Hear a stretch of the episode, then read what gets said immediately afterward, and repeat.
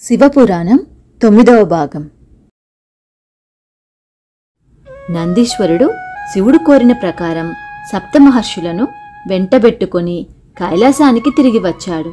వాళ్ళు శివదర్శనం కలిగినందుకు సంతోషించి మా వలన కావలసిన కార్యమేమిటో తెలిసి వస్తే చేయటానికి సిద్ధంగా ఉన్నాము అన్నారు. మహామున్లారా నేను పార్వతిని వివాహం చేసుకొని గృహస్థుగా ఉండ నిశ్చయించాను.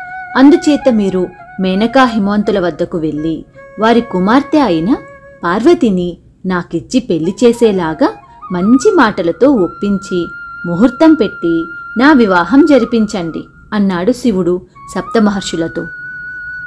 సప్తమహర్షులు అందుకు సంతోషంగా ఒప్పుకొని హిమవంతుడు ఉండే చోటకి వచ్చారు. మేనకా హిమవంతులు వారికి ఆదరంతో అతిథి సత్కారాలు చేసి ఏ పని మీద మీరు మా గృహం పావనం చేశారో సెలవిస్తే మీరు చెప్పినది చేస్తాం అన్నారు.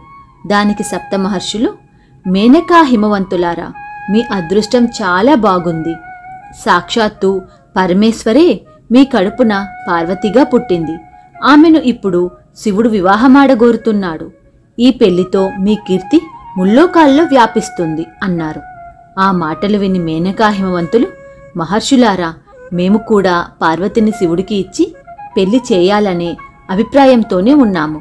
కాని నిన్న ఒక భిక్షువు మా వద్దకు వచ్చి పార్వతిని శివుడికి ఇవ్వవద్దని శివుడికి ఒక రాజ్యం కాని సుఖం కాని భోగం కాని లేవని శ్మశానాలలో నివసిస్తాడని పాములు ధరించి సరి అయిన భోజన పాత్ర కూడా లేక కపాలంలో తిండి తింటాడని చెప్పి వెళ్ళిపోయాడు. అందుచేత పార్వతిని శివుడికిచ్చి పెళ్ళి చేసే ఆలోచన మానుకున్నాం అన్నారు. ఆ మాట విని సప్తమహర్షులు అమితాశ్చర్యం పొంది ఆ భిక్షువు ఎవడో దుర్మార్గుడై ఉంటాడు. శివపార్వతుల పెళ్ళి చెడగొట్టటానికి మీతో అలా చెప్పి ఉంటాడు. మీ కుమార్తె ఆ పరదేవత అవతారమని మరవకండి. ఆమె శివుడి భార్య కావటానికే మీ కుమార్తెగా పుట్టింది అన్నారు. వశిష్ఠ మహాముని మేనకా హిమవంతులకు ఈ సందర్భంలో అనరణ్యుడనే రాజుకథ చెప్పాడు. ఇంద్రసావర్ణి అనే పద్నాలుగో మనువంశంలో అనరణ్యుడనే రాజు చక్రవర్తిగా రాజ్యపాలన చేసేవాడు. ఆయనకు రుచి అనే తపస్సాలి పురోహితుడుగా ఉండేవాడు. ఆ రాజుకు ఐదుగురు భార్యలు నూరు మంది కొడుకులు అందరి తర్వాత పద్మావతి అనే కుమార్తె ఉండేవారు. పద్మావతి గొప్ప సౌందర్యవతి. యవ్వనం రాగానే అరణ్యుడు ఆమెకు తగిన రాజకుమారుడి కోసం అన్వేషణ ప్రారంభించాడు. అలా ఉండగా ఒకనాడు పద్మావతి తన పరిచారకులతో సహా నదికి వెళ్ళి స్నానం చేస్తుండగా పిప్పలాదుడనే మహాముని స్నానం కోసం అక్కడికే వచ్చాడు. పిప్పలాదుడు సామాన్యుడు కాడు భృగవంశాన పుట్టినవాడు దదీచి మహాముని కొడుకు. అటువంటి పిప్పలాదుడు పద్మావతి అందం చూసి మోహించి అనరణ్యుడి సభకు వెళ్ళి తమకు పద్మావతిని భార్యగా ఇచ్చి వివాహం చేయమని కోరాడు. రాజుకు నోటమాట రాలేదు. రతీదేవి లాంటి తన కుమార్తెను మన్మధుడు వంటి ఏ రాజకుమారుడికో ఇవ్వాలని ఆయన అనుకున్నాడు. కాని ఈ ముసలివాడు ఎక్కడి నుంచి ఊడిపడ్డాడు? నా కుమార్తెను నీకు భార్యగా ఇవ్వను అంటే శపించి వంశ నిర్మూలనం చేస్తాడేమో. ఇలా రాజు సంశయావస్థలో పడి కొట్టుకుంటుండగా రాజపురోహితుడు మంత్రులు ఆయనకు ధైర్యం చెప్పి ఇలా సలహా ఇచ్చారు. మహారాజా పద్మావతి వంటి స్త్రీ ఈ మహాముని వంటి భర్తను పెళ్ళాడుగోరవచ్చును. ఈయన గొప్ప వంశాన పుట్టినవాడు కులశ్రేష్ఠుడు. అలాంటి వాడికి కన్యను ఇవ్వటం గొప్ప విషయమే. ఈయనను పద్మావతికి చూపి ఆమె వివాహానికి అంగీకరించే పక్షంలో ఇద్దరికి వివాహం చేయొచ్చు. ఆమె అంగీకరించని పక్షంలో ఈ మునీశ్వరుడు వెళ్ళిపోతాడు. అనరణ్యుడికి పెద్ద బెడద తీరింది. పిప్పలాదుణ్ణి చూసి పద్మావతి ఆయనకు భార్య కావటానికి సమ్మతించింది. అనరణ్యుడు వాళ్ళిద్దరికీ పెళ్ళి చేసి గొప్ప కీర్తి సంపాదించుకున్నాడు. వివాహం కాగానే పిప్పలాదుడు పద్మావతిని తన వెంట ఋషిపల్లెకు తీసుకుపోయాడు.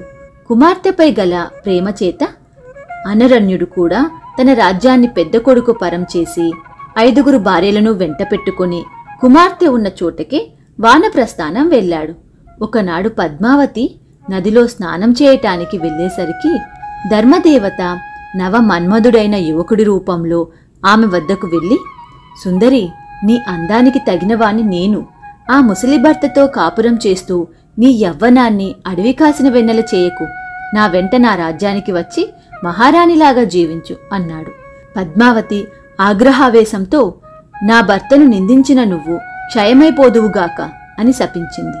ధర్మదేవత అదిరిపడి అమ్మా నేను రాజును కాను ధర్మదేవతను. నీ పాతివ్రత్యం పరీక్షించవచ్చాను. నన్ను మన్నించి శాపం ఉపసంహరించు అని వేడుకున్నాడు. పద్మావతి కూడా తెలియక చేసిన తప్పుకు నొచ్చుకుని శాపం ఉపసంహరించడం నాకు సాధ్యం కాదు. ఒక్కొక్క యుగంలో ఒక్కొక్క పాదాన్ని పోగొట్టుకుంటూ సంచరించు అన్నది.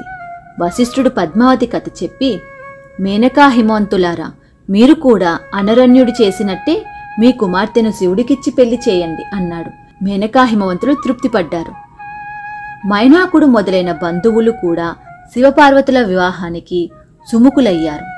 అప్పుడు మేనకా హిమవంతులు పార్వతీ చేతిని అరుంధతి వశిష్ఠుల చేతిలో పెట్టి మీ ఇష్ట ప్రకారమే ఈ పిల్లను శివుడికిచ్చి వివాహం చేద్దాం. పెళ్ళికి ముహూర్తం నిశ్చయించండి అన్నారు. అరుంధతి పార్వతిని లోకమాత కమ్మని ఆశీర్వదించింది.